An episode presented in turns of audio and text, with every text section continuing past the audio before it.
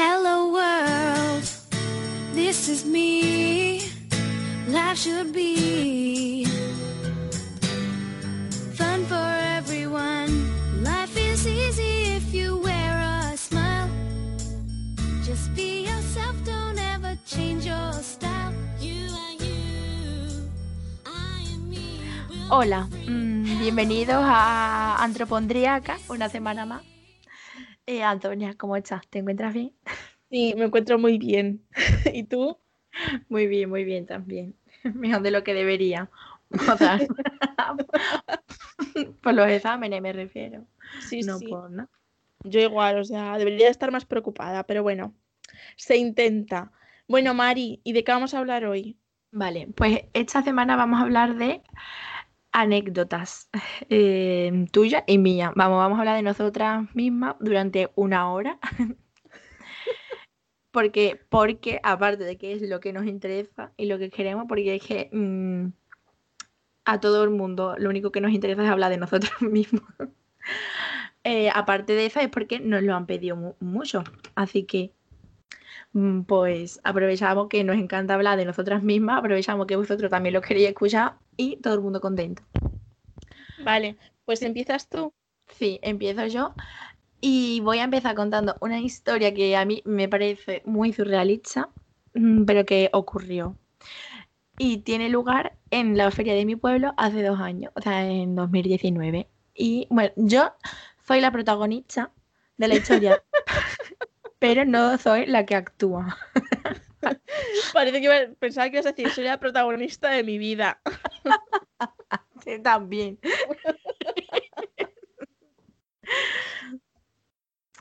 Bueno, yo no soy la que actúa, pero soy la culpable de todo. Y es porque cuando me volvía de la feria, pongo un poco en situación, en contexto para la gente que no sea de los palacios.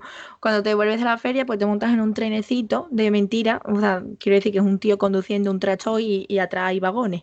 ¿En serio? Yo me imaginaba otro tipo de tren, no un tractor. Sí, pero... Uy, qué bueno. Bueno, eso. Entonces, me monté en el tren a las 6 de la mañana, yo qué sé. Y cuando vamos por la mitad del pueblo, porque mi casa era la última parada. Bueno, es la última parada. El tío para en la mitad del pueblo y dice, aquí se acaba. todo el mundo para abajo. Todo el mundo para abajo, aquí se para. Y le dije yo muy educadamente al señor, perdone, aquí no acaba el recorrido. Y me dice el hombre, pero es que aquí acaba mi hora, porque yo en plan como que él trabajaba de no sé qué hora de la tarde hasta las 6 de la mañana y a las 6 de la mañana se acababa y punto. Y yo, vale, pero es que aquí no acaba el recorrido, que me da igual, que aquí se baja todo el mundo. Y pues me bajo yo del tren y me voy andando hasta mi casa, qué remedio. Y llego, me acuesto evidentemente porque era las 6 de la mañana y cuando me despierto le digo a mi madre... Hay que ver lo que me pasó ayer. Y se lo cuento. Y dice ella, a mí eso no me parece bien. La verdad, tú le pusiste unas hojas de reclamaciones y le dije, no. Bueno, me riñó. Evidentemente me echó la bronca por no haberle puesto las hojas de reclamaciones al trato. Y luego dice, pues voy a llamar a la policía y se lo voy a decir. Y dije, y a las autoridades que actúen y yo, vale, voy a llamar a la policía y se lo voy a decir. Vale, venga, pues vale, llama a la policía. Llama mi madre a la policía y le cuenta lo que ha pasado, ¿vale? Y le dice el policía, bueno, primero le dice que eso no es competencia de la policía, que eso tiene que poner una hoja de reclamación en el ayuntamiento. Y dice ella, vale, no sé qué. Y dice, nota, pero vamos, que casi a su hija a las 6 de la mañana volviéndose, se tiene que volver antes. Bueno, pues le dijo eso, se quedó ella, mi madre la pobre, un poco en shock, porque el policía, pues vaya capullo, la verdad, ojalá estés escuchando, capullo, que eres un capullo. Y colgó mi madre el teléfono en shock. Y eso, yo qué sé, era a las 2 de la tarde. Pues a las 3 de la tarde, una hora después, ella decide que no estaba muy de acuerdo, evidentemente, con lo que la contestación del policía. Sí, ella cuando colgó el run en la cabeza todo el tiempo. Exactamente. Y decide llamar de nuevo para quejarse de la contestación que le ha dado el policía. Es que me estoy imaginando a tu madre, tía, marcando el número diciendo esto no se va a quedar así.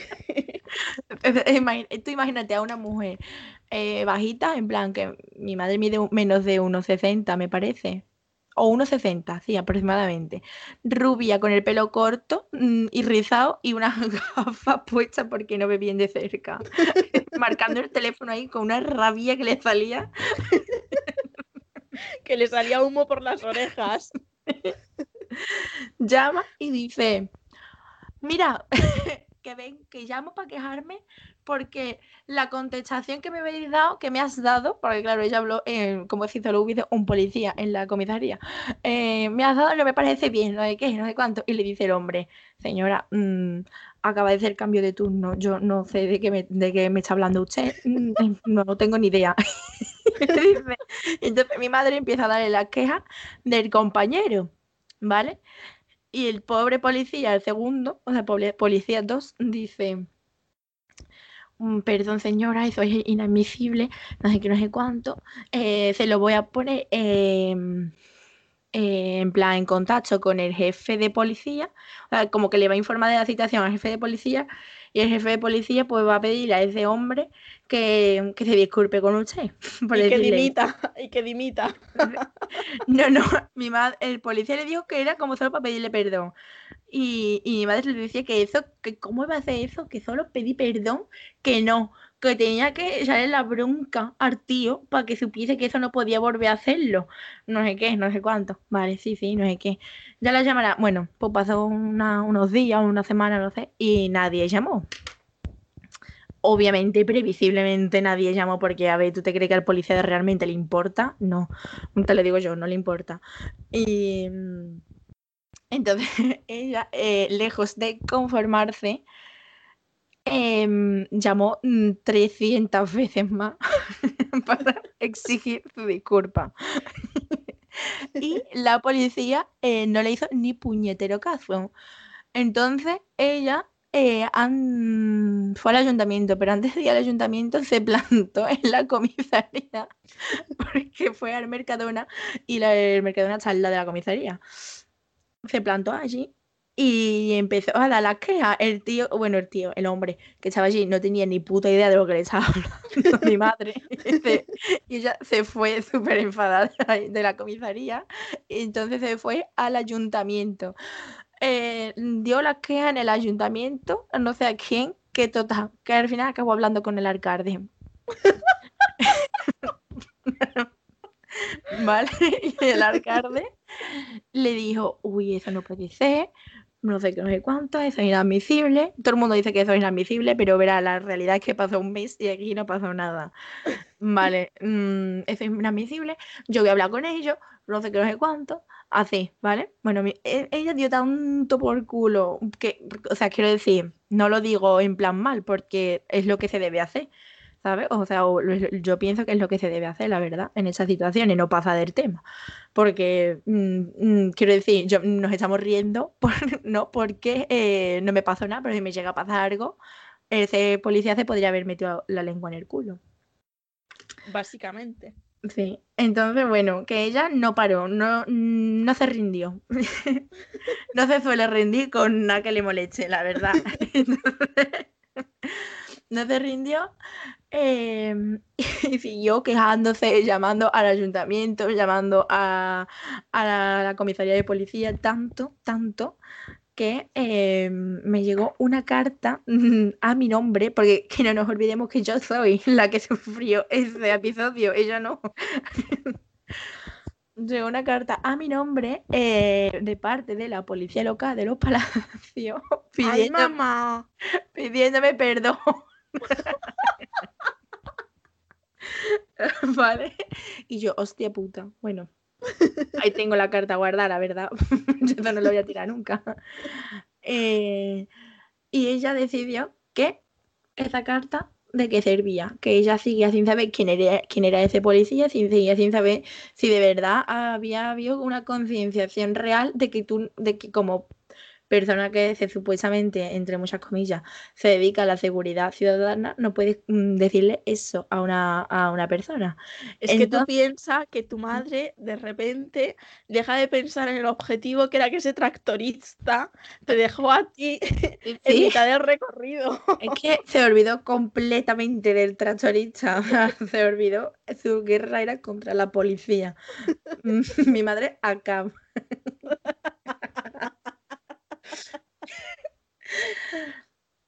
Bueno, que siguió quejándose tanto de que ese policía tenía que saber que no podía hacer eso, que tuvo una reunión con el jefe de la policía local del pueblo, el policía, mi madre y alguien del ayuntamiento, que no me acuerdo quién era, un concejal o algo así, para que el hombre de verdad pidiese perdón y supiese que no podía volver a hacer eso nunca más en su vida, sino que si él no quería que lo persiguieran hasta morir. Y ya está, y ahí se acaba la historia. Ostras, tu madre, tú removió cielo y tierra, desde luego. Bueno, yo creo que a todas las personalidades importantes de tu pueblo, así a nivel administrativo, hablaron con tu madre. Sí. Y lo peor es que no saben qué cara tenía la hija de esa mujer. No. Bueno, que eso me recuerda a una historia que, Antonia, tú ya sabes, pero bueno, la voy a contar más rapidita que esa. Y es que una vez estaba yo con mi ex en un bar, en una cafetería por la noche, y en la mesa de al lado había dos viejos, ¿no? Súper borrachos. Bueno, pues uno se levantó y empezó a hablar, y no sabíamos lo que estaba diciendo, o sea, no se le entendía nada, hasta que ya conseguí descifrar qué es lo que decía, y el viejo me estaba diciendo que si nos queríamos ir a follar a su casa. Que él estaba soltero y que nos fuésemos a su casa con él, pero literal que dijo, os propongo veniros a mi casa a mantener relaciones ahora mismo, y yo nosotros diciéndole que se fuera, en plan, pero tú quién te crees, vete, no sé qué, no sé cuánto, y el tío no se iba. Entonces pues ya, no sé, su amigo se dio cuenta de lo que estaba ocurriendo y lo alejó, que bueno, lo sentó en la mesa de nuevo, y nosotros ya nos cortó un poco el cuerpo y nos fuimos, ¿no? Derba, ya está. Bueno, se lo conté a mi madre, porque yo se lo cuento a toda mi madre, y la verdad es que soy una persona que tiene mucha confianza con su familia. Se lo conté a mi madre al día siguiente, y dice, qué asco, no sé qué, ¿quién era? Mamá, yo qué sé. Claro, y yo qué sé, un viejo, mamá, que yo quería saber quién era, y dice, ¿quién estaba allí? Y le dije, pues mira, estaba una chavala, ¿vale? Una vecina nuestra. Voy ahora mismo a su casa. Y yo, mamá, no, ¿qué dice? En pantuflas y bata. Sí, sin real. Bueno, era como en camisón, una bata, porque era verano. Va a la casa de la mujer esta, ¿vale? Bueno, esa mujer casualmente sabía quién era el tío, ¿vale? Y le dice, ese es el cuñado de no sé quién, una que vive en mi calle. Vale, pues mi madre coge y se planta en la casa de esa mujer, ¿vale? Y le cuenta lo ocurrido. Esto fue hace 4 años, ¿vale? En plan, yo tendría 18 más o menos. Bueno, mi madre va a la casa de esa persona y se lo dice y le dice, dile a tu cuñado que no sabe con la hija de quién se ha metido. Bueno, y se va ella, ya contenta de haber amenazado a ese hombre por la verdad es que molestaba a su hija. Y todo el mundo pensaba que ahí se había acabado la historia. Pues esa misma tarde llaman al timbre de mi casa y era el hombre.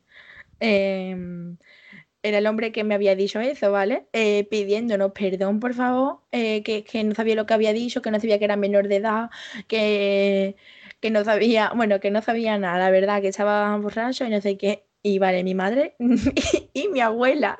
Porque ¡ay, Dios mío! Las dos diciéndole, qué poca vergüenza tiene, no sé qué, no sé cuánto. Y ella, mi madre, diciéndole que lo iba a denunciar y que lo iban a meter a la cárcel y yo que sé un montón de cosas. Y ya el hombre diciendo por escondida. Yo arriba, porque es un piso, ¿no? O sea, las escaleras. Yo arriba en la puerta escuchando, pero sin que me vieran. Y dice el hombre, ¿dónde está la niña? Por favor, dile a la niña que baje, que le voy a pedir perdón, que le voy a pedir perdón. Y madre, tú no vuelves a ver a mi hija. Y dice el hombre,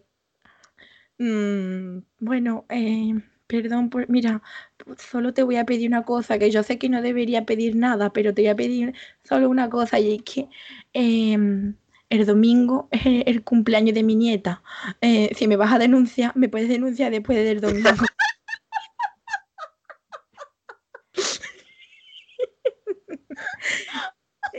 Y ya decidimos que era llega demasiado lejos, que realmente es una cosa denunciable, porque eso es acoso, ¿sabes? Sí, sí, sí. Pero mira, tía, dejamos que el hombre fuera el cumpleaños de su nieta, no lo denunciamos nunca, la verdad. Yo creo que ya pasó bastante vergüenza. Sí, y ya ahí se acaba la historia. Él pensando que lo ibais a denunciar ya sufrió bastante. Hombre, que la otra le dijo, no sabes con la hija de quién te has metido, que parecía que iba a ir un clan a matarlo a partir de las piernas, o yo no sé qué es lo que se pensaba ese hombre. Y pues claro. Ay, qué bueno, qué bueno. Sí, sí. Bueno, pues yo voy a contar ahora una anécdota que tú conoces también. Que esto me... Bueno, a ver, yo soy una persona que... Bueno, soy de Manzanares, en Ciudad Real, y estudio en Sevilla, entonces he usado mucho el BlaBlaCar, uh-huh. ¿Vale? Y yo no le he tenido miedo. La verdad sí que hay gente que le tiene pues más respeto, porque al final no sabes con quién vas a viajar y por si hay algún tipo de problema. Yo la verdad es que no, y siempre he tenido viajes muy tranquilos, a excepción de dos. Y hoy creo que voy a contar uno, bueno, a ver cómo cuánto tarda en contarlo, y si no, pues cuento el otro. Total, que yo no recuerdo qué fecha era, yo sí que recuerdo que era primavera, porque recuerdo la ropa que llevaba puesta. Y yo iba de Sevilla a Albacete a ver a mi novio. Total, que yo me pillé un BlaBlaCar y total, el chico, voy a poner nombres ficticios, ¿vale? Porque a mí me va a resultar mucho más sencillo contar la historia así. Claro. Quien conducía era un chico, Rodolfo, ¿vale? Rodolfo tenía y tendrá en torno a los 35 años, creo que eran 32 o así. Y luego está ella, que ella es Rosita, ¿vale? Vale. Rosita tenía más de 40 años, ¿vale? Total, que habíamos quedado en la estación de Santa Justa, que es la estación de tren de Sevilla. Y yo llegué con tiempo, porque yo, no sé si lo recordaréis, pero dije en el primer podcast que soy una persona muy impuntual, pero en estas circunstancias no, porque no me quiero quedar tirada. Claro. Entonces llegué como con media hora de anticipación. ¿Y qué pasa? Pues que entre que esperaba y no, pues uno, me paró la publicidad del dentista, que me querían vender algo, y después pues me pasé a Lehop. Total, que yo estaba por ahí dando una vuelta y recibo una llamada, y era Rodolfo diciéndome que habían llegado un poquito antes, que si está, para que lo supiese. Y digo, no me digas, pues yo también estoy aquí, si quieres pues me acerco y vamos cargando la maleta al coche y todo eso. Vale. Y me dice, vale, ¿dónde estás? Y digo, estoy en Lehop. Digo, vale, pues sal por la puerta principal y te espero aquí.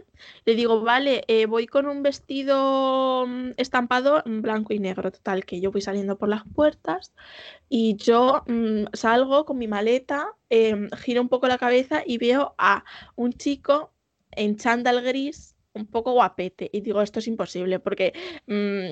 todas las veces que yo había ido en BlaBlaCar eran personas no muy guapas. Vale. Yo, este hombre no puede ser. Y tiro para adelante. Total, que como yo le había dicho cómo iba vestida, oigo, señorita. Vale. Digo, anda, pues sí puede ser este. Y él, al lado de esta persona, había una mujer rubia, guapa. Uh-huh. Y yo dije, bueno, pues eran pareja. Ya está. O sea... pero claro, ya esta mujer la veía un poquito constreñida. Estaba como, no sé, como que estaba nerviosa, como muy tensa. Uh-huh. Y, pero bueno, digo, bueno, yo qué sé, no sé, será así la señora. Total, tía, que yo, vamos para el coche, no sé qué, cochazo, lo digo. A mí los coches no es algo que me guste, pero bueno, a ver, todo el mundo sabe que es un cochazo y que no es un cochazo. Y pues, si tú vas a viajar a un BlaBlaCar, pues te fijas en esas cosas. Nos subimos en el... Bueno, coge las maletas, las pone en el maletero, no sé qué. Y me pregunta Rosita, que era la mujer rubia que estaba con él en la puerta de la estación. ¿Tú dónde prefieres sentarte? Y yo le digo, la verdad es que atrás. Claro, uh-huh.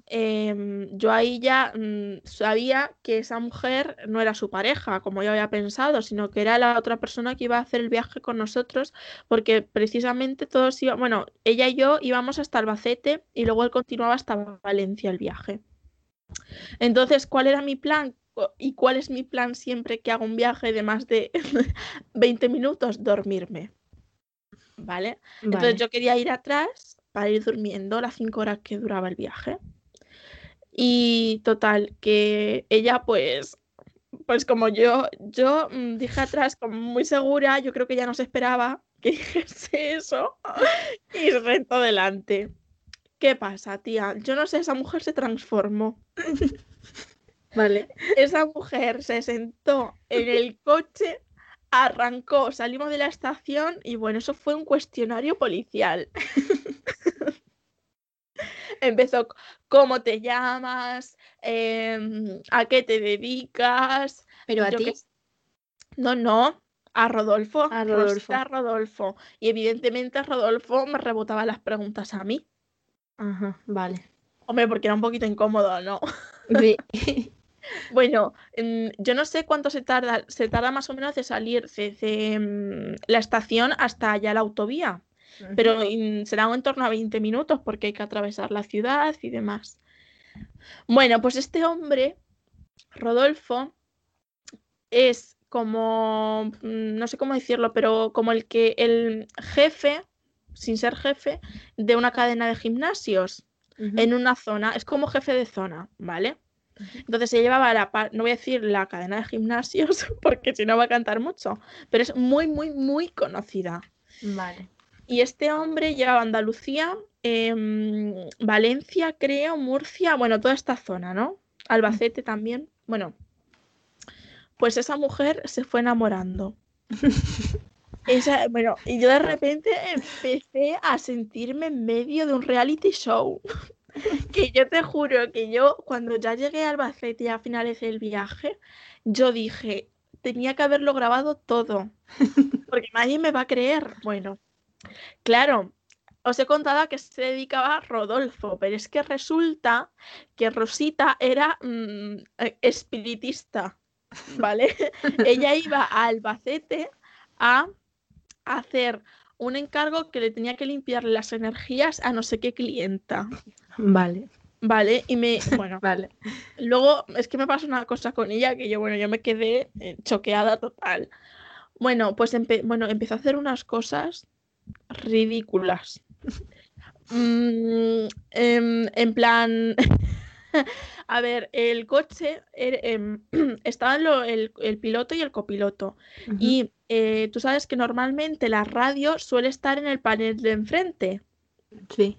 ¿Vale? Pues este coche, yo no sé por qué narices, tenía los mandos de la música en el hueco que hay entre los dos asientos delante. Uh-huh. Entonces ahí estaba como la ruedecita del volumen, de cambiar la música y demás. Pues ella, tía, al principio, ella se puso como con una como que se sentó encima de una pierna, ¿vale? Vale. Y al principio yo creo que eso sí que fue un accidente, cambió la música sin querer o le bajó el sonido. ¿Qué pasa? Que cuando Rodolfo va a subir la música, le toca la pierna sin querer. Vale. O ponía fuerza, o sea, para que siguiese tocando la pierna. Digo, esto no puede ser, ¿verdad? ¿Qué está haciendo esta señora? Otra cosa que... Bueno, pues yo no sé, la música se bajó 5 veces. 5 veces. Digo, por favor, quitadla ya. Es como, Rosita, por tu madre, quita la puta pierna de ahí. Otra cosa que nos pasó, a ver, es que Rodolfo era guapo, era un chico apuesto, guapo, no sé qué. Y el hombre, la verdad, es que se vendía bien. Uh-huh. Bueno, entonces, ¿qué pasa? Que ella iba a quedar con unas amigas o algo así. Entonces, lo que hace es que se pone... A ver cómo explico yo esta posición. Este pone en la silla, sí, en el asiento de medio lado, como, y hace como que está enviando un mensaje de WhatsApp. Le saltó el flash. ¡Qué vergüenza! Le saltó el puto flash. Y dijo, ¡ay, que le he dado sin querer! Digo, sí. Claro. Le ha dado sin querer flash, claro. Ya, digo, pero bueno, señora, ¿puede usted disimular que se quiere follar a este hombre, por favor? Que está en público. Bueno, otra cosa que nos pasó fue que Rodolfo era un poquito adicto al café. En un viaje, tía, de 5 horas, igual paró 4 veces a comprarse un café. Vale. Preocupante. Sí, la verdad, digo, chico, para allá, ¿vale? Bueno, pues en una de ellas, pues yo no quería ir al baño ni nada. Se hacía 1 hora que habíamos parado. Yo no podía más. Entonces... se fue a la gasolinera a comprar el café y yo estaba en el asiento de atrás y de repente se da la vuelta Rosita, ¿vale? Y me coge las manos y me empieza a tocar las manos. Ay, Dios. Me dice, te voy a hacer una cosa para que veas qué buen servicio doy. Y digo, madre mía, a esta hora, esperanza, gracia. Bueno... Yo me sentía como en los programas esto de las 4 de la mañana de las brujas lolas. Te lo digo. Bueno, y me dice, me hace unas cosas en las manos y me dice, ¿ves? Todos tus problemas al final se reflejan en tu vida sexual. ¿Qué? Me dijo eso. Qué fuerte. Pero claro, y luego cuando llegó Rodolfo, se lo repitió, le dijo, le acabo de hacer una cosa, Antonia, que si quieres te la hago a ti, pero que sepas que los problemas de Antonia se ven reflejados totalmente en su vida sexual. Y yo, ¿sería hija de la rampa? ¿Te lo soltó? Sí. Digo, pero será esta mujer. Bueno, ¿qué pasa? Que eran todos conocedores de que yo iba a Albacete a ver a mi novio. Yo no iba a ir a Albacete a ver el Museo de la Navaja, la verdad es que no. No está dentro de mis intereses principales. Entonces, yo no sé por qué motivo empezaron a hablar de la vida sexual. Vale. En relación a problema.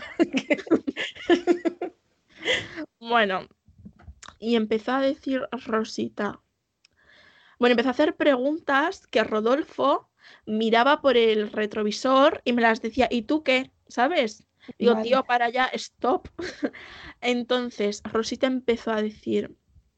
Bueno, es que ahora estoy encontrando una cosa que es que me estoy acordando sobre la marcha. Empezó a decir, yo es que tengo un montonazo de follamigos jovencitos, que son como a mí me gustan. Y claro, yo necesitaba saberlo todo. Y digo, jovencitos, como dice, mínimo 10 años menos que yo. Vamos, la edad de Rodolfo. Y dice... Y suelta la tía, pero vamos, con una pasión, decía, y es que yo cuando me acuesto con alguien lo doy todo como si fuese el amor de mi vida. Por eso muchos de ellos se confunden y creen que quiero algo con ellos. Pero yo aún si te he visto no me acuerdo, pero eso sí, lo doy todo. Porque yo es que soy muy pasional. Dios, Rosita, no... se te va la pinza. Te lo prometo. Bueno, y es que Rosita, la situación sentimental, amorosa, marital de esta mujer era que tenía 3 hijos, bueno, 2 hijos y una hija, ¿vale? Y esto sucedió hace 2 o 3 años, ¿eh? Bueno, esta señora tenía 3 hijos y su marido era de Sevilla y demás, pero nos dijo, yo estoy separada emocionalmente, pero no físicamente de mi marido. Vamos, que lo engaña, ¿no?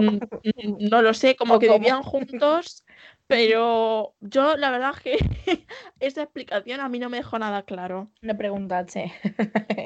Ya, pero es que vamos a ver, si tú te vendes así, Rosita, pues la gente use. Claro.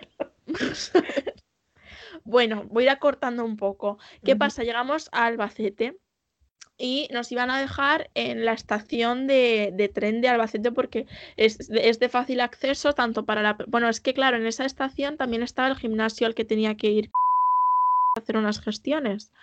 Que como he dicho antes, pues es jefe de zona de una cadena de gimnasios. Y a la vez está muy bien ubicado en la estación. ¿Por qué? Porque es de fácil acceso para todo el mundo, pilla bien, no pilla tampoco dentro de la ciudad y no es un rollo pasar, ¿sabes? Uh-huh. Bueno, ¿qué pasa? Que, claro, nos quedábamos los tres allí y estábamos todos de acuerdo. Pues Rosita estaba convencida de que Rodolfo quería quedarse en el gimnasio para invitarla a ella a merendar. No me preguntéis el qué, lo dejo a la imaginación. Tía, sí, te lo prometo, okay. ¿Vale? Bueno, pues el otro le dice, no, yo aquí media hora que tengo que continuar con el viaje, no sé qué, y venga a tomar por culo. Bueno, es que claro, Rosita empezó esto no lo he contado, a mitad del viaje Rosita empezó a decir, tenemos que hacer pero como si fuésemos mejores amigos, tenemos que hacer una cena todos juntos, Antonia, tú llevas el postre, yo hago la comida, que nos cocine Rodolfo, que seguro que se da súper bien, así, ¿sabes? Pero esta era una excusa, yo creo que para mantener el contacto. Claro. Yo ahí ni pinchaba ni cortaba. No. Vale, ¿qué pasa? Nos deja y yo paso el fin de semana y ningún caso, la verdad, esta peña. Pues qué pasa, que yo me volvía con él otra vez porque yo lo había reservado, porque me venía bien y digo, bueno, vamos a ver, he venido con él bien, pues me voy con él y ya está, se acabó, sin pun. Bueno, ¿tú te puedes creer que me cuenta Rodolfo que en el fin de semana le llamó Rosita, que estaba con unas amigas y que sí se quería ir a pasárselo bien con ellas? ¿A pasárselo bien? ¿Dijo eso? Sí. Pero ¿sabes qué le dijo Rodolfo? ¿Qué? Yo si voy es para follarte, si no, no voy. Madre mía, esta gente va a tope. ¿Qué le pasa? Yo de eso no me acordaba, Antonia, te lo juro. A ver, todo esto y Rosita encantada, claro, ella le dijo, pues vamos. Claro, pero luego me dice Rodolfo, yo al final no, porque yo digo, ¿fuiste o no fuiste? Hombre, yo estaba a nivel cotilla. Hombre, claro. ¿Fuiste o no fuiste? Se pone, ¿qué vas? Si luego vas a llegar allí y luego van a estar todas, porque es que eran adolescentes. Total, y supuestamente él dijo que no fue, yo permíteme que dude. Lo que pasa es que sí que es cierto que supuestamente él iba a hacer un viaje familiar, que iban a ver a una persona que venía, como que estaba fuera del país y la familia había quedado ese fin de semana, entonces puede ser. Le voy a dar el beneficio de la duda a Rodolfo. Bueno, tía, pues lo que yo iba a contar, el viaje de vuelta fue una tortura, porque Rosita no paró de llamarnos y de enviarnos mensajes. ¿Me paséis una foto? Así. Hola, señora, solo hemos hecho un viaje en BlaBlaCar. ¿Me puedes dejar tranquila? Total. Bueno, total. A mí Rodolfo me deja en la puerta de la residencia de estudiantes donde yo estaba y hasta ahí todo ok. Uh-huh. Bueno. No pasa un día entero, ya me habla Rosita que si podía hablar con Rodolfo para recordarle que íbamos a cenar juntos. ¿Qué pasa? Que yo, cuando me habla Rosita, yo me pincho con Rodolfo porque es que a mí no me apetecía cenar. Aparte, vamos a ver, si Rosita se quería tirar a Rodolfo o Rodolfo se quería tirar a Rosita, ¿yo qué pintaba ahí? ¿Yo qué pintaba? ¿Qué pinta una tía de 18 años o 19 años en medio de una de 45 y uno de 32? Absolutamente nada. Efectivamente. Pues esa fue mi historia. Madre mía, qué viaje, ¿eh? Qué fuerte. A todo esto, Rodolfo tenía una hija, porque es que este hombre vivió en Alemania, yo sé que no sé qué historias, tuvo su pareja, tuvieron una hija y luego se separaron porque ella tuvo una depresión postparto y le dio por el suicidio y se separaron. Bueno, es que eso es un cuadro. Yo me fui con personas desequilibradas. Totalmente, mamón, que no te pasó nada en ese coche. No sé, nadie sabe por qué, Antonia, la verdad. Hombre, yo me lo pasé súper bien, ¿eh? Sí, sí, o sea, sí. Es que esto vosotros pensadlo como un sálvame. Tú sabes que estés tú hablando con una persona que te esté hablando de su vida afectivo-sexual con otras personas y le salte el flash. Qué fuerte. ¿A quién quieres engañar, tía? Rosita estaba a punto de llegar a su casa, o sea, deseando de llegar a su casa, mejor dicho. Hombre. Así que eso. Y bueno, la otra historia la dejo para otro podcast porque es que me ha alargado muchísimo. Bueno, continuamos, Mari. Otra anécdota tuya. Vale, pues ahora voy a hablar de una historia en la que... Más que la... Bueno, yo soy la protagonista y todo, pero aquí, igual que antes, he ensalzado, creo que se dice así, a mi madre porque es la mejor persona del mundo. Ahora voy a hablar de un friki desgraciado que es gilipollas, que puede existir la posibilidad de que nos esté escuchando. Yo creo que no, la verdad, porque no nos llamamos bien que se diga. Pero, mira, hijo, si lo escuchas, que te den, porque eres tonto. Vale. Para que la gente se dé cuenta de lo desgraciada que soy.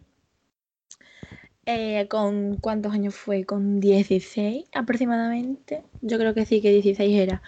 Bueno, 16 años. Empecé yo como a salir con un tío, ¿vale? Que era más grande que yo. O sea, tenía 2 años más que yo. Tampoco era, ¿sabes? En plan, súper grande. Bueno, que empecé a salir con este tío que vamos a poner que se llame... No sé, Antonio, ¿vale? Bueno, no, Antonio no, porque Antonio es un nombre que me gusta.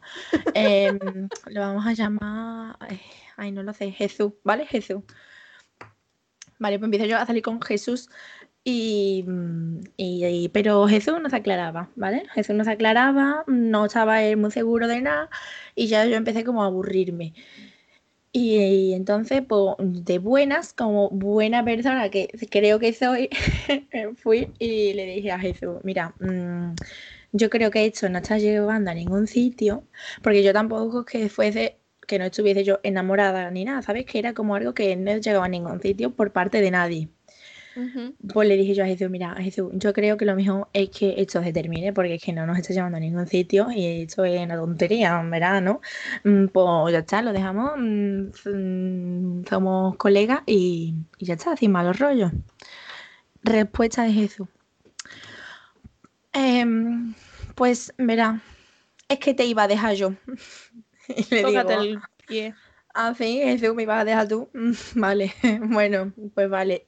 No contento con demostrar lo patético que es con su masculinidad extraña en la que él me iba a dejar, estaba seguro que me iba a dejar. Me dice, bueno, que mira, ya que lo hemos dejado, pues te voy a contar una cosa. Y es que estoy conociendo a otra persona. Y yo, vaya, no sé. A lo mejor lo podías haber dicho antes, ¿no? No sé, me lo estás diciendo ahora que ya no tenemos nada, no sé con qué sentido me lo estás contando. No, hombre, para que lo sepa, porque es que verá, yo, porque él estaba en la universidad ya y yo seguía en el instituto. Uh-huh. Es que estoy conociendo también a otra persona que me gusta más que tú. Lo que pasa es... Cerdo. Pero eran esas palabras de verdad, ¿eh? Qué patética, Dios mío. Bueno, que me gusta más que tú. Lo que pasa es que, claro, ella es de Sevilla, tú eres del pueblo, entonces como que tú eres más fácil de quedar contigo y todo. Entonces, ¿qué? Pues... Sí. Oy, y dice... Oy. Entonces, palabras sexuales, ¿eh? Vamos, que yo solo quedaba contigo para ver si la balanza se inclinaba hacia ti. No me jodas. Pero no. Y le digo, eres un capullo de mierda, subnormal, no sé qué palabra utiliza contigo, eres gilipollas. Y Jesús, espero que se te caiga la polla, cachos. Y dice Jesús, espérate, porque es que Jesús es un friki. Mira, me dijo lo siguiente, ¿vale?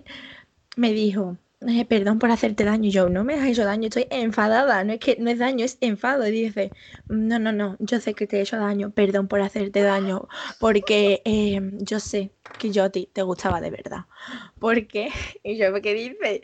Y él, porque, mira, cuando quedábamos y me mirabas, se te contraían las pupilas. Y eso pasa cuando miras a algo que te gusta. Y yo, mira, Antonia, te lo prometo que yo ahí me sentí patética, en el sentido de yo he estado saliendo con esta persona y todo el mundo lo sabe.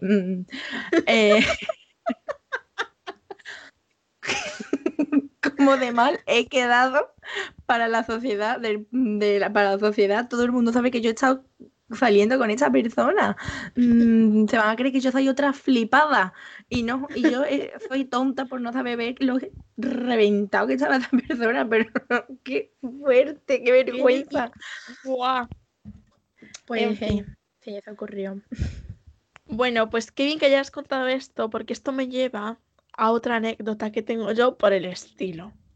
Y además es que yo creo que las edades súper similares. Mis amigas, si estáis escuchando esto, que sepáis que os guardo rencor por esto que hacéis. Y es que ellas usan a esta persona para reírse de mí, porque es que yo, la verdad es que también lo haría. Claro, mis amigas se ríen de mí con esto, con lo que he contado, obviamente. Ya, es que yo no concibo en qué momento yo intento besar a esta persona. Que espero que no esté escuchando esto, pero bueno. Esto duró tal que una semana, ¿vale? No más. ¿Vale? Sí. Bueno, por algún motivo yo acabé con esta persona. Es que quiero contarlo todo, pero no puedo, porque entonces se va a dar mucho por aludida. Vale. Bueno, total, que yo pasan la semana... Bueno, pasan los días y yo digo, Antonia, tan perdida no estás. Tan necesitada tú no estás. Corta con esto. Entonces le digo, oye, podemos quedar esta tarde, porfa, que tengo algo importante que decirte. Él me lo tenía que notar, porque yo, en cuanto ya decido que no, me cierro en banda, ¿sabes? Sí. Bueno, pues voy yo y llego al sitio donde vamos a quedar y le digo que he pensado que si quieres como amigos, pero que no quiero seguir con esto porque no estoy cómoda. ¿Y sabes qué me dice el hijo de la gran puta? Porque no tiene otro nombre. A ver, venga. Que lo diga. No me digas. Pues yo estaba pensando lo mismo. A eso también había quedado yo contigo, para decirte que gracias, pero no. ¿Qué? Gracias, pero no. Eso me lo he inventado, eso no es literal. Ah, vale, digo, porque es muy fuerte que te diga eso. A mí se me quedó una cara de póker de decir, quien está diciendo esto es tu puta masculinidad tóxica, que quiero que lo sepas, que no te deja, que te quiere proteger del fracaso tan estrepitoso que estás cometiendo. Pedazo idiota. Vale. Uh-huh. Y pues vale, pasa el tiempo y yo de esta persona se corta la relación de raíz. No por enfado. De hecho, yo a esta persona es que me la cruzo y me escondo para no tener que saludarle. Sí lo digo. Bueno, tía, pues 1 año y medio, si no 2, llamándome borracho, ¿vale? Para decirme que no se podía perdonar desde el día que decidió cortar conmigo. Pues te jodes y te aguantas, que lo sepas, porque yo no me arrepiento ni un poco. Claro, pero es como de, a ver, fulanito, si tú no cortaste, mi vida, es que tú no cortaste. Que no iba a cortar era yo. No te tienes que perdonar nada, tú. Qué fuerte. En fin, los tíos. Pues a mí, con este tío, con Jesús, que no se llama Jesús, está claro, me pasó lo mismo, porque él es el que decía que me había dejado porque le gustaba otra, no sé qué. Se tiró después años intentando ligar conmigo. Y cuando digo años es que cuando cada vez que se ha enterado que no tengo pareja, ha vuelto a intentar hablar conmigo. Durante tanto tiempo que hace meses me intentó proponer hacer un trío con él. Y le digo, pero tú estás bien de la cabeza, o sea, tú piensas, y yo porta de no ser mala persona, porque se lo merece, pero intento no serlo, le dije, no, es que yo ahora mismo, la verdad es que muy interesada en los hombres no estoy. Más concretamente en ti. Claro, y es como, a ver, es verdad que en esa, tú sabes, la bisexualidad, yo qué sé, yo la vivo de una forma extraña.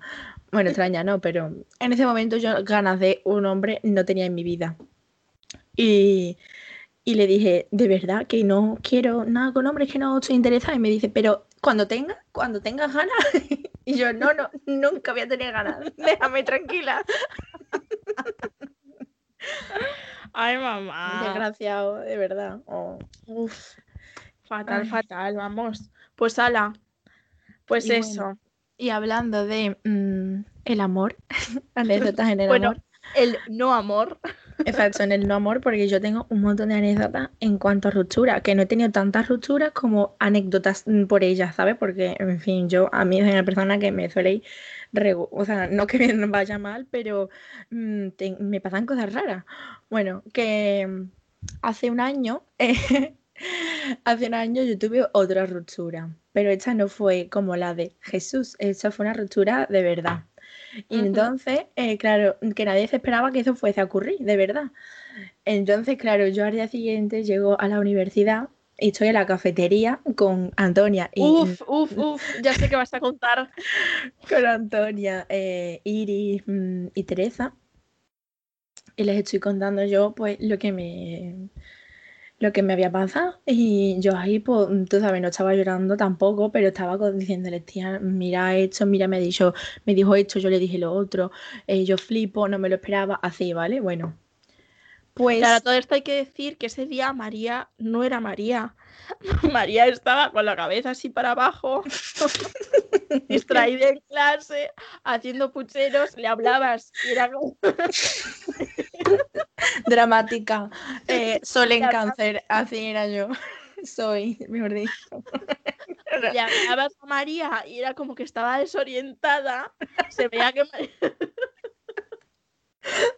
María sabíamos que no estaba bien, pero bueno. Claro, entonces ella me dijeron, tía, ¿te pasa algo? Venga, vamos, vamos a la cafetería y nos lo cuentan, no sé qué, en fin, yo qué sé, y pues el escenario era en la cafetería del Santa de la UPO, yo contándolo y mis amigas, o sea, vosotras alrededor, escuchando atentamente.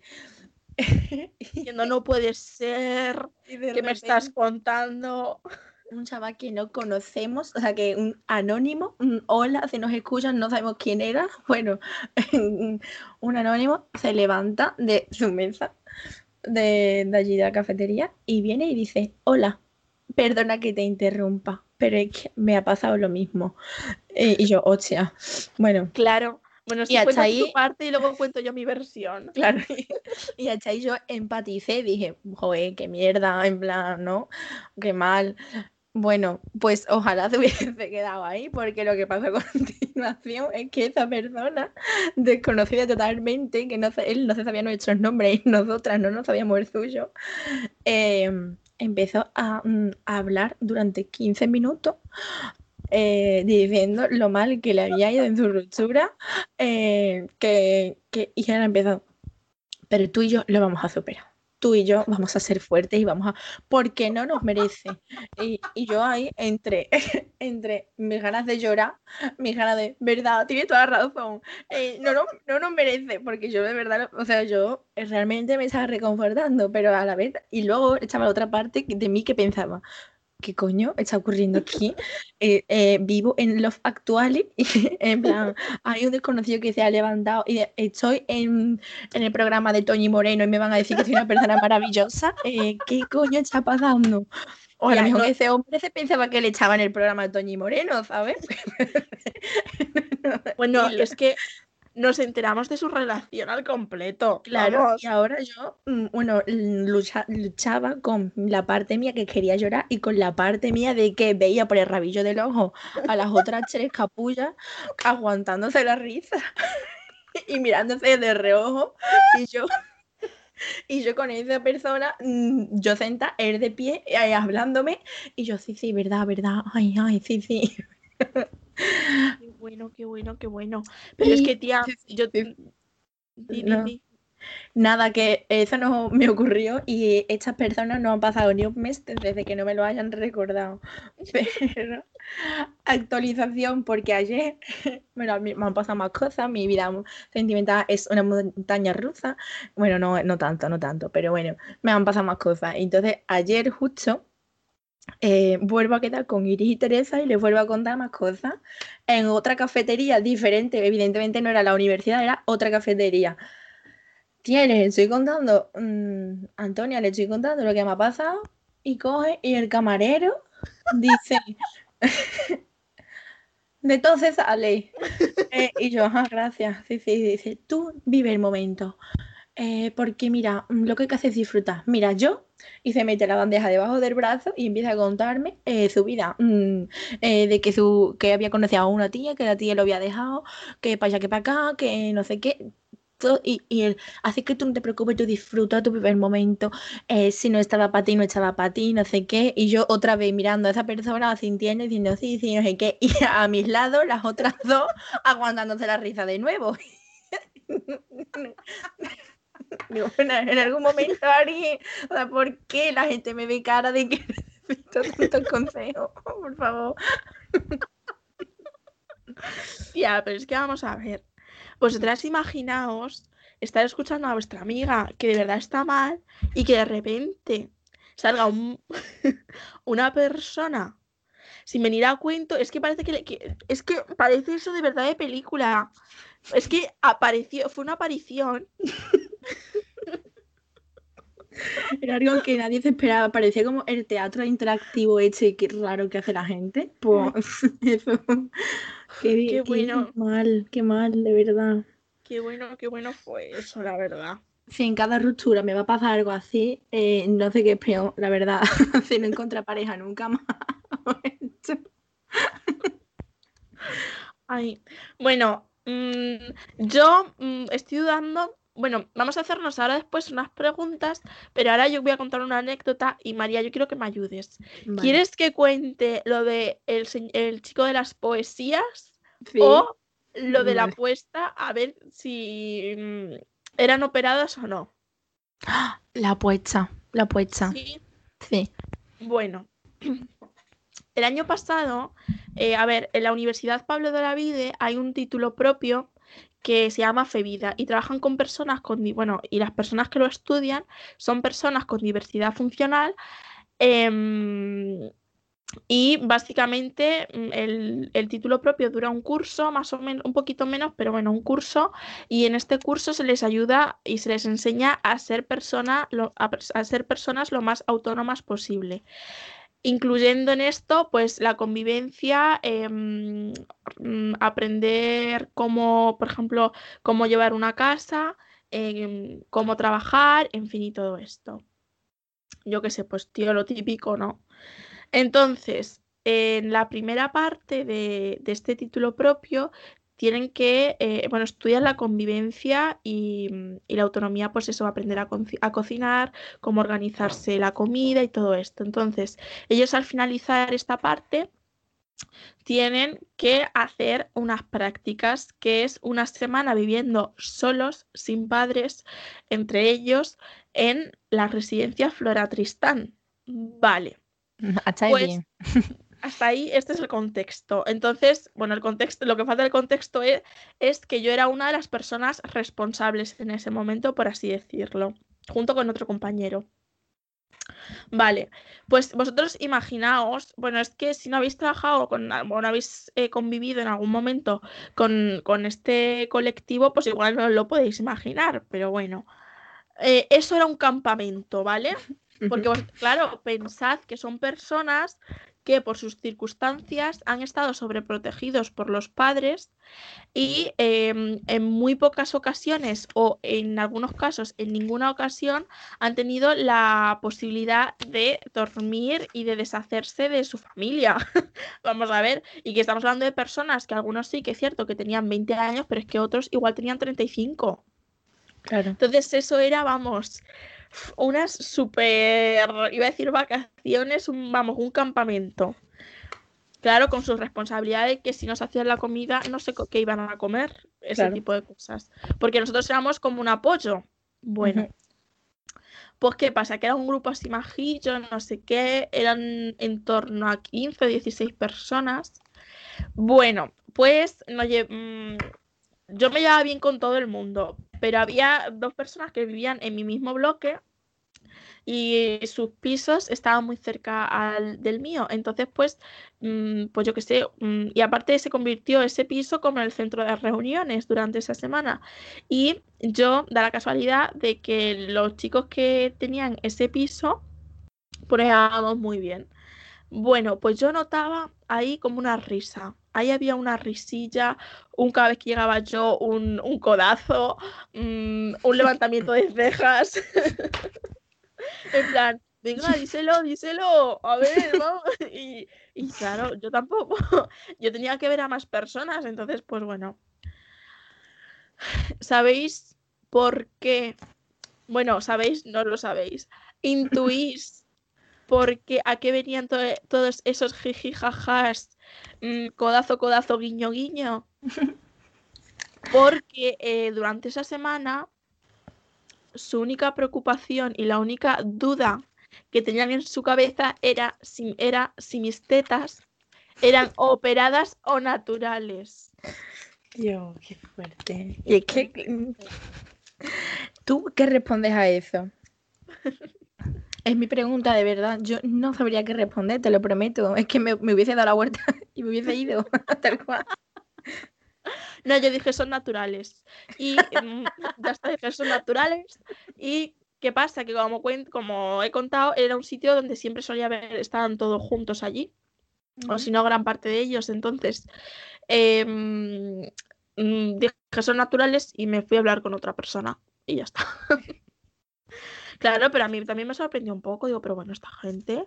Claro, es como, pero tú estás viviendo aquí solo y tú lleváis una semana mirándome las tetas y pensando si son operados o no. Es que no lo entiendo, de verdad. Pero es que, fíjate, lejos de ser quizás pues una cuestión que estaba más asociada a los chicos del grupo, estaban todos.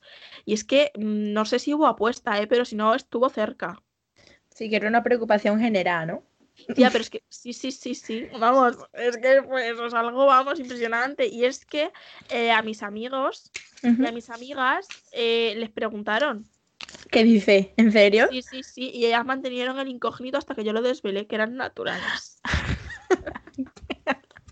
Qué fuerte. Fíjate, una gran puta, bueno. Y antes de las preguntas, ¿cuánto tiempo llevamos ya, Mari? Uh-huh. Bueno... Aparte, claro, a ver, yo lo comprendo, porque al final son, lo que he dicho antes, son personas que es que lo que es la libertad no la han olido. Y al final son personas como tú y como yo, entonces pues tienen necesidades y bueno, tías, unas borracheras. Claro. ¿Tú te imaginas lo que es estar? Mira, yo no bebo. No bebo no porque vaya yo de guay ni de personas sanas, sino porque no bebo, punto. Uh-huh. Entonces... En la vida he tenido yo que aguantar una borrachera o una vomitona por borrachera. Porque como no... Vamos, que a mí no me casquetes a nadie porque es que no me gusta. No, ya está, no. No lo vas a hacer, punto. Pues por primera vez en mi vida lo tuve que hacer en esa semana. Uf, madre mía. Se bebió, tía... Creo que se gastaron 20 euros en litronas entre dos personas y se la bebieron en un día. Hostia. 20 litros de cerveza. Una persona que no ha bebido nada y no había comido porque, claro... Estaba bebiendo. Claro, llegaron alcohol, fiesta. Y tetas de Antonia, punto. Dios mío. Así que eso. Pues bueno, se nos han quedado un montonazo de anécdotas en el tintero, pero... Entonces, sí. Sí, muchísimas. Así que si os gusta... Si os ha gustado este programa, pues nos los podéis dejar en el Curious Cat y así nos animáis a hacer una segunda, tercera, cuarta parte. Y si no, y si no, pues ya está. No, lo hacemos igualmente, la verdad. Claro, sí.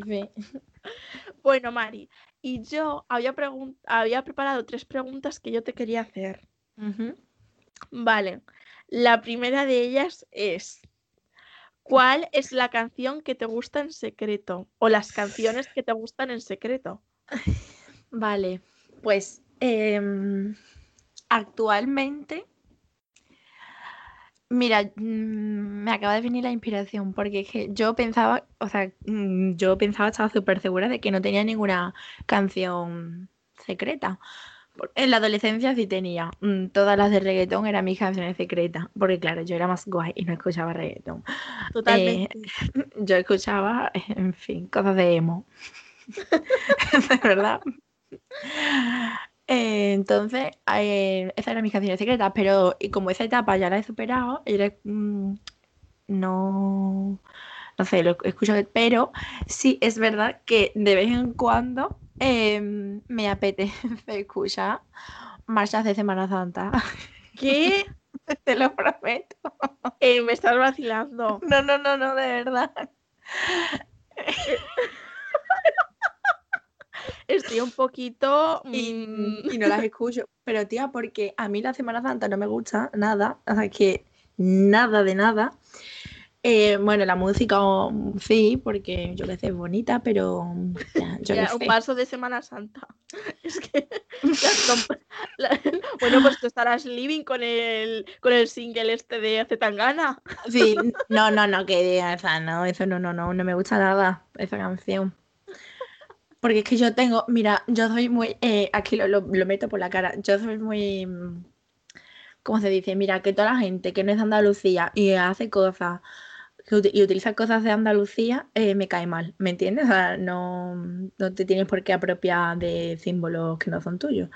Entonces, bueno, las marchas de Semana Santa no sé hasta qué punto son simbología de Andalucía, porque yo la Semana Santa de fuera de Andalucía no sé cómo es, la verdad, no sé cómo se vive. Es igual que la vuestra, nada más como menos exagerada. Que por eso que digo, a lo mejor eso precisamente no es apropiarse... Pero bueno, en fin, yo, aparte es que a mí Zetangana no me gusta, no me cae bien, entonces no. Pero bueno. Bueno, sí, Califato tiene como un marcha de Semana Santa, pero con electrónica. Y eso está muy guay.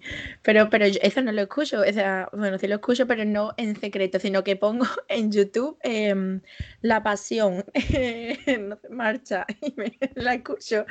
Porque, tía, no sé, algunas veces me apetece escucharla, porque en Semana Santa, como no lo vivo, porque no me interesa ni lo más mínimo, pues no es algo que cuando llega el momento lo disfruto, sino que es cuando me viene la pica y la pongo y la escucho y ya está. Así que... Es que he flipado, ¿eh? No me esperaba esto. Bueno, sí, que no, pero no me lo esperaba no por malo ni nada, pero si ahora se me van a lanzar aquí los... No, si a mí me daba... de Semana Santa. Si actualmente a mí me da vergüenza reconocerlo o que alguien, yo que sé, que mi hermano pase por la puerta de mi cuarto y vea que estoy escuchando eso, me da mucha vergüenza. Porque además yo soy una persona que se mete mucho con los fans de la Semana Santa. Me meto un montón con ellos. Entonces... Por cariña.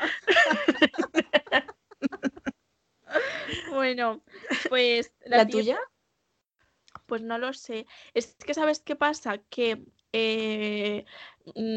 igual en la adolescencia sí que fue un poco el reggaetón, pero es que tampoco, porque a mí es que si me gusta una canción, no te creas tú que intento ocultarlo. Quiero decir, si yo tengo que cantar a María Figueroa con el pompón, la canto. Si antes muerta que sencilla, pues también, que me parece, vamos. Entonces yo creo que no. Si caigo en alguna canción, ay, bueno... Ay, me acabo de acordar, ay, la iglesia, bueno, pero es que tampoco es en secreto como tal. Es que, tía, las canciones de misa, hombre, os sanan las alturas. ¿Esa qué es? Yo no sé qué canción es. ¿En serio? No, a mí me gusta la de Sí, Jesús, te dice amigo. Esa está guay. ¿Cómo era? Sí, Jesús. Ay, la voy a googlear. Bueno, luego. Bueno, sí. Déjalo todo y vente conmigo, algo así era. Sí. Madre mía. En fin, las religiosas. Bueno, la siguiente pregunta, ¿vale? Vale. ¿Qué es lo que haces cuando nadie te ve? A ver, no vale masturbarse, porque esta respuesta la he visto y es evidente. Bueno, creo. No te iba a decir eso, la verdad. Echas un poco de lo que, pero que yo creo que todo el mundo lo hace. Para un momento, ¿vale? Necesito pararte. Creo que va a ser lo mismo que yo. Hagan sus apuestas. Venga, lo digo. Sí. Hablo sola, o sea, me monto discusiones sola conmigo misma. Y bailo. Pero, tía, que pienso en un tema y yo mantengo una conversación, quiero decir, hablo real, no es una conversación mental. Hablo conmigo misma y me rebato a mí misma. ¿Sabes? Doy un discurso. Doy un discurso como si estuviese guiando a la humanidad sobre lo que tiene que hacer y pensar.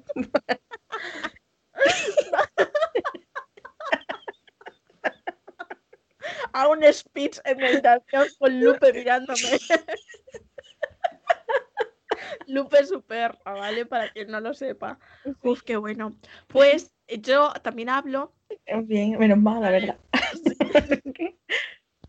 Y me invento, pero yo no es para guiar a la humanidad. Yo me invento una película. ¿Cómo? Sí, yo me monto una historia, me la invento y me invento los diálogos. Y hablas, ¿no? Sí, también. Sí. Vale. Y otra cosa que hago mucho, esta me da mucha vergüenza, pero bueno, es que me pongo frente a un espejo. Y hago como que canto, ¿sabes? Ay, qué mona. ¿Sí? Y bailo y esas cosas, sí. Y algunas veces me han pillado mis hermanos y me dicen, ¿qué cojones? Y yo, vete a la mierda.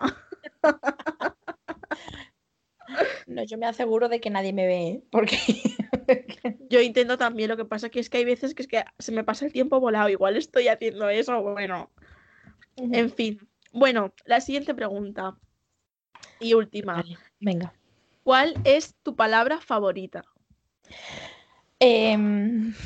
Pues, después de pensarlo mucho, no lo tengo claro, porque estoy muy segura de que tengo una palabra favorita, o sea, de que la tenía ya, pero se me ha olvidado de cuál es.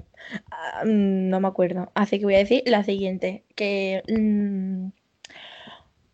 creo, o sea, tengo varias, pero mi palabra favorita es... Ay, es que sigo echando entre dos. Bueno, mira, es desértico. Me gusta esa palabra, pero no por nada, sino por cómo suena. Desértico. Y aparte, porque Gata Katana, que es una de mis artistas favoritas, tiene una canción que se llama Desértico. Y es mi canción favorita de ella.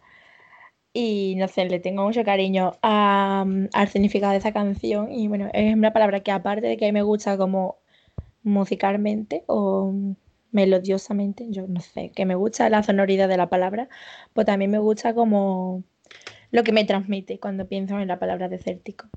Y ya está. ¿Y la otra? Pues la otra es, una es amapola.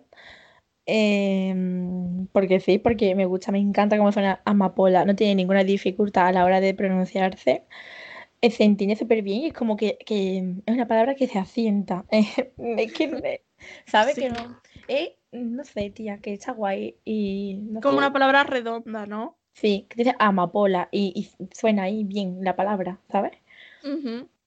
Y ya está. Y la última es hartible, que a lo mejor la RAE no la tiene recogida, pero es una palabra muy, muy andaluza que me gusta mucho. ¿Qué significa? Hartible es que... un pesado, un que no se para, o no para, un cansino, ¿vale? Pues sí, hartar, como, ¿no? Uf, de ahí hartar. Va, es que viene de hartar, pero nosotros lo decimos con la J, aspira, hartible. Y está muy guay, la verdad. Me gusta cómo suena. Y ya está, esas son mis palabras favoritas. Pues, aunque no me hayas preguntado, me da igual. Hombre, quiero saberla.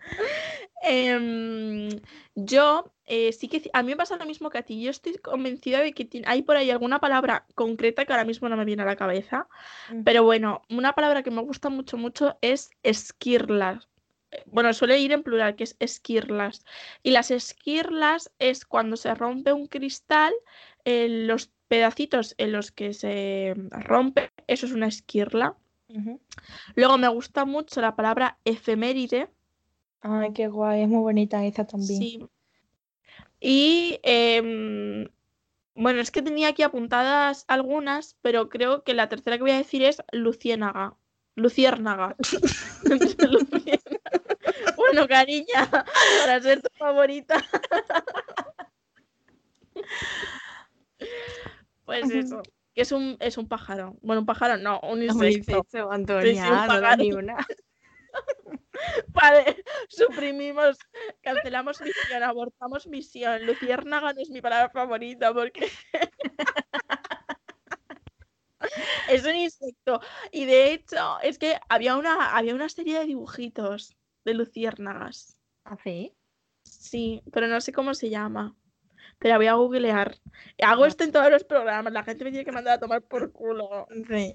De mientras te voy a hacer yo, creo que la última pregunta, ¿no? Porque creo que vamos un poco regular de tiempo. Vale. De entre todas las que tengo apuntadas, te quiero preguntar... ¿De qué te avergüenzas saber tan poco? A ver, venga. Qué buena pregunta.